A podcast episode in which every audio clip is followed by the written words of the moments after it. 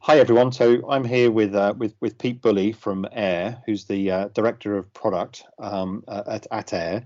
Uh, and today we want to have a bit of a conversation, just really around some of the things that they've seen in the market through lockdown uh, and how they've been sort of reacting to it. So, so, so, so Pete, very, very welcome. It's great to chat to you. Um, so, so what what are some of the things that that you've been th- seeing through the the whole sort of COVID lockdown? I mean, it's been a big uh, I mean, a big change for the industry. And it'd be good just to hear what, what you've been seeing with some of your clients. Yeah, of course. I mean, as you say, there's there's been a big impact on consumer credit lenders, and I think um, a lot of that has been about focusing on protecting their existing book and being more proactive in the way that they manage their customers, mm. as opposed to you know focusing on on acquisitions. This has been a kind of traditional focus within lenders. Yeah, yeah. So so and and have you you seen a lot of volume come through? I mean, what, what have you have you seen it from a from a from a volume point of view? Has it been um, you know a, a lot of you know obviously a lot of focus around how they how they manage their customer base? I suppose how's that transpired in terms of some of the products that, that you've got out in the market?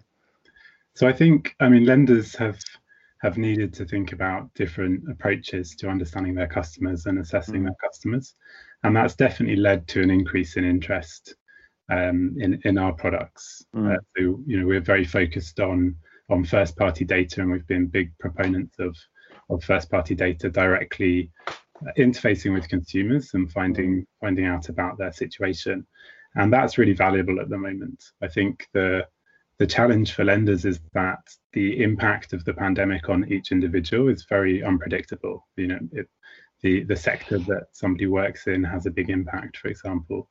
So they they're looking for new new ways to understand their customers. Uh, what are some of the some of the some of the themes, I suppose, or you know pieces of data that they don't have, or you think the traditional models haven't necessarily covered very well?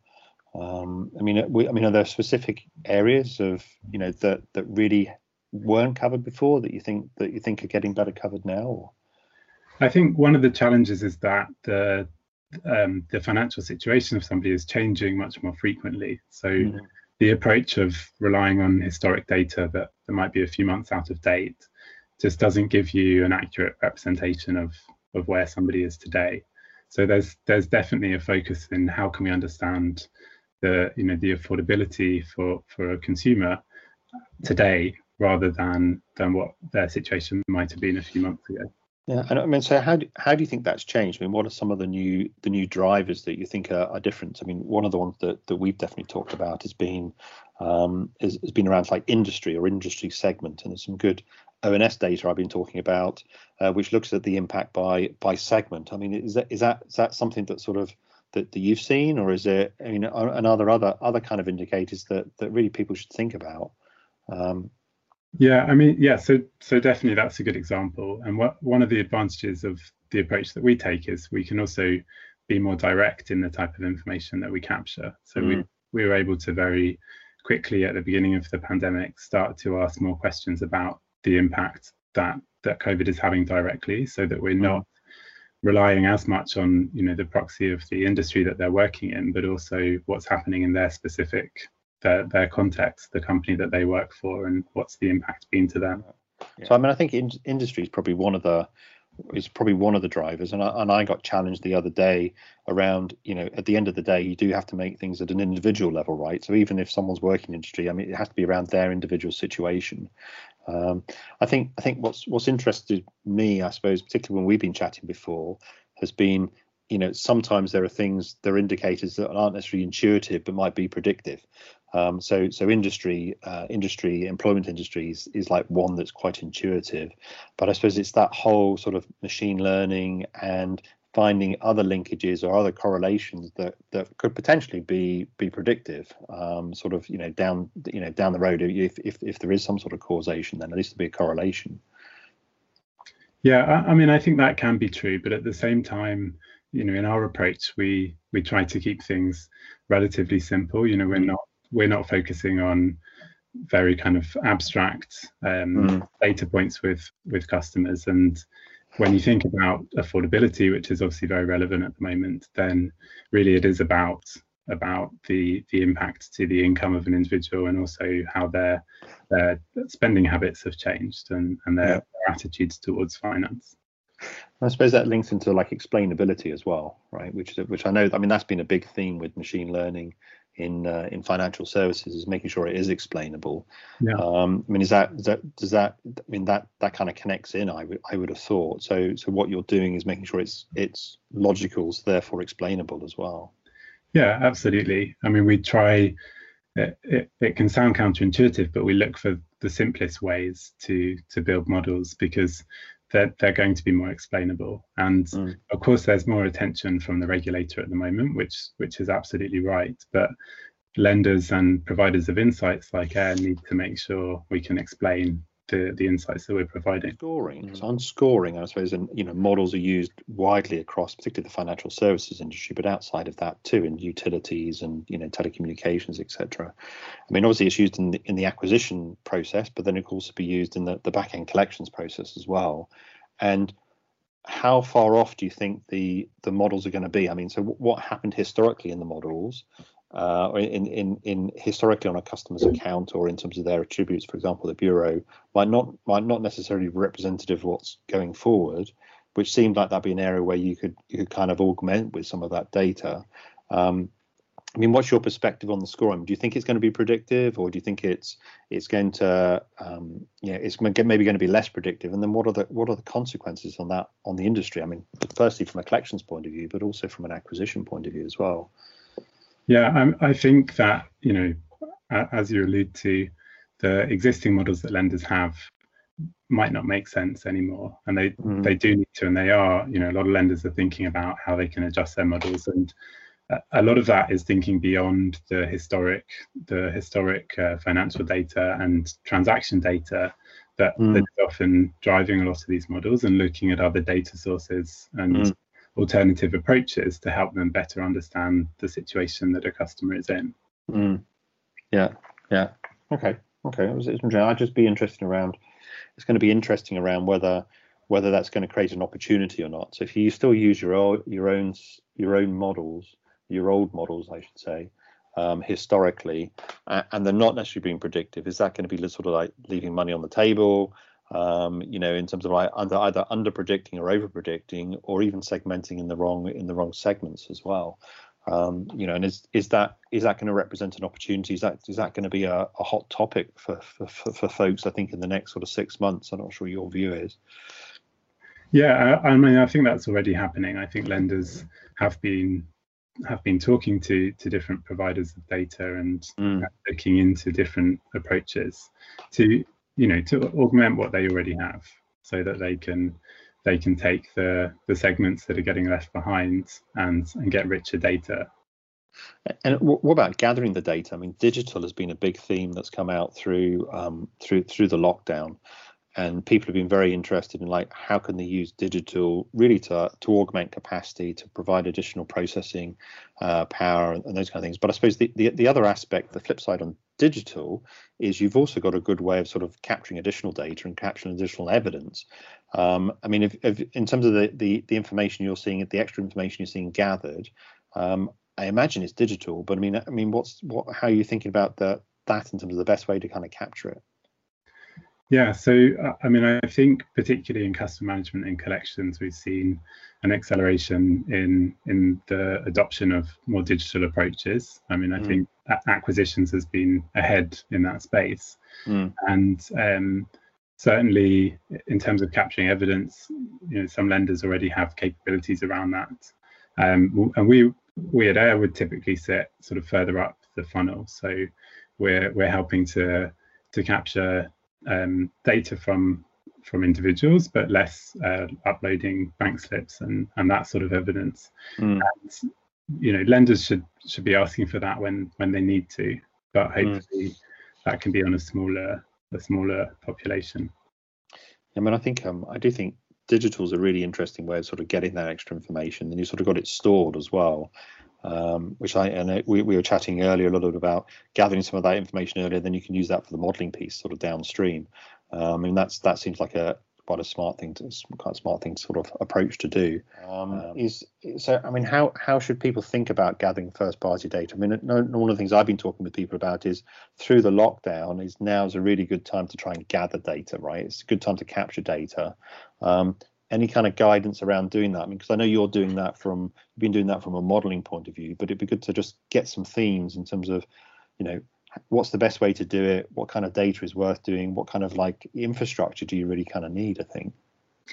Yeah, so I mean, we've done a lot of research in this area because we want to make sure that the experience we provide is appropriate for hmm. consumers mm. and that they're going to engage in that. And I think actually a lot of the adoption of the more digital approaches is is driven by by what consumers are looking for. A, a lot of people would rather fill out you know a simple form or engage with something on their phone as opposed to to have a long phone call with somebody where they might feel a bit more judged or a bit more um, uneasy about providing mm. that information and that needs to be done in a way that's that is secure and is safe and with with proper consent but i think increasingly there there are ways to do that through digital platforms that consumers are comfortable with than mm. they would have been you know even five years ago.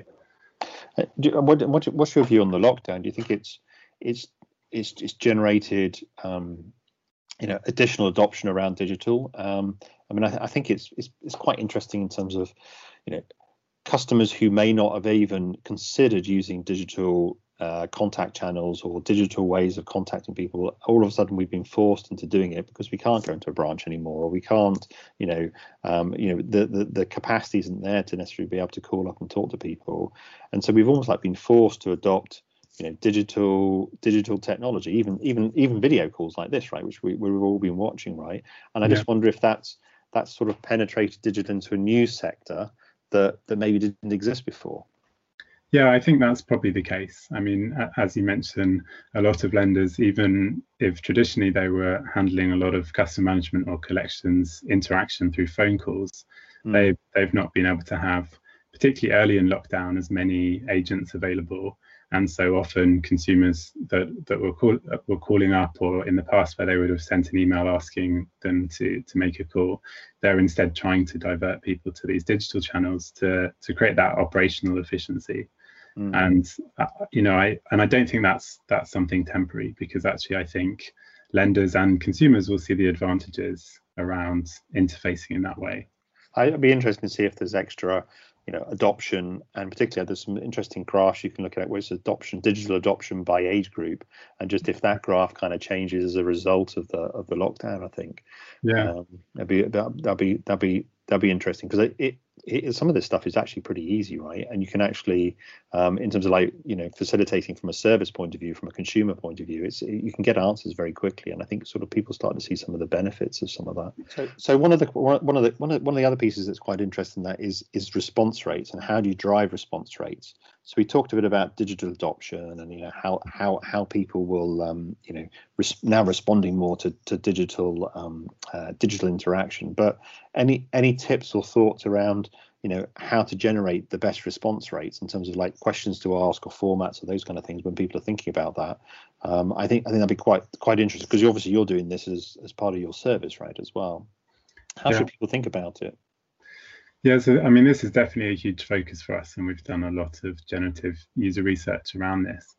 Um, and it, it, really depends a lot, I think, on on the situation, uh, the, the relationship with the consumer and the situation. So, for example, we've found in some situations a um, a customer is happier being contacted by a third party on behalf of the lender instead of the hmm. lender themselves, depending on you know how they feel the lender might be thinking about them or the, the situation that they find themselves in with their lending product. So definitely one component is thinking about the um, the message, the initial message to that customer and the situation they're in and how that they will take that. Um, and then I think you know what's really important when thinking about first party data is for the customer, any questions that are asked need to feel relevant. They need to understand why they're being asked that, um, because otherwise, it, you know, they start to lose trust in the process. Mm. And so I think um, you know it's it's really important to to spend a lot of time on that positioning. Mm. Why do you think the third party piece works, or rather going via a third party rather than going directly from the lender itself? I mean, what's what's the, what what what's, what do you think the the theme is behind that? It's quite interesting.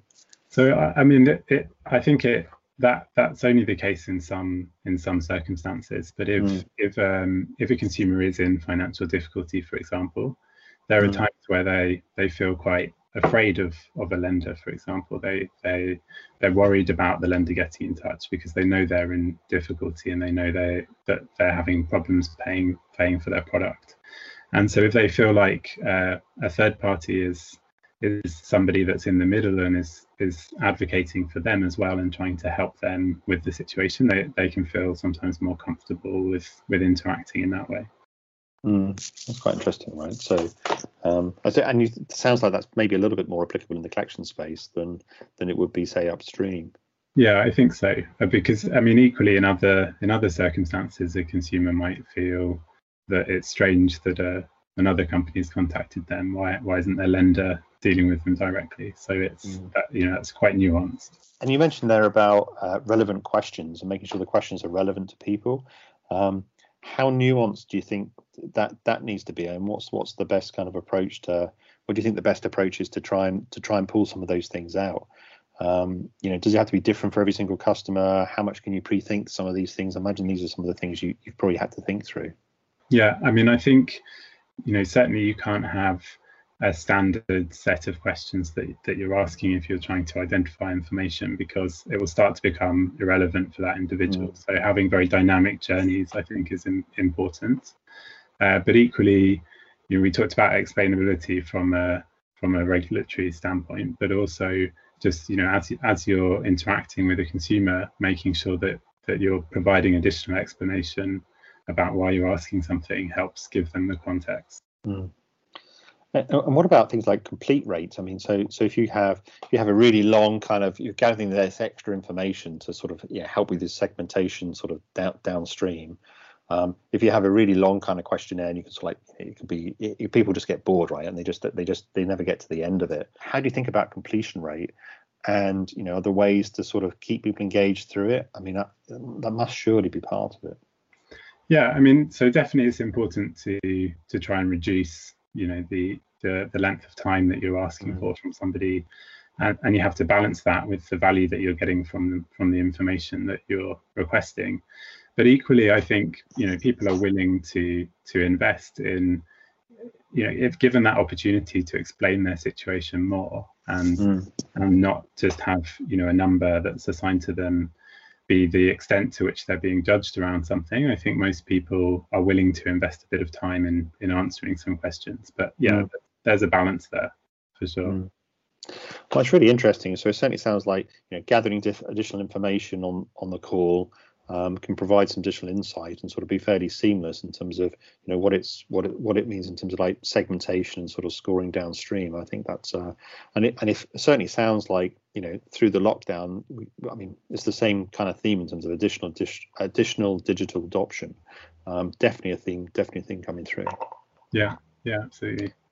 Well, Pete, thanks very much for the time. I, I really appreciate it. Very informative, and uh, and thanks again. And we'll look forward to chatting soon. Thanks, Chris. Okay, thanks.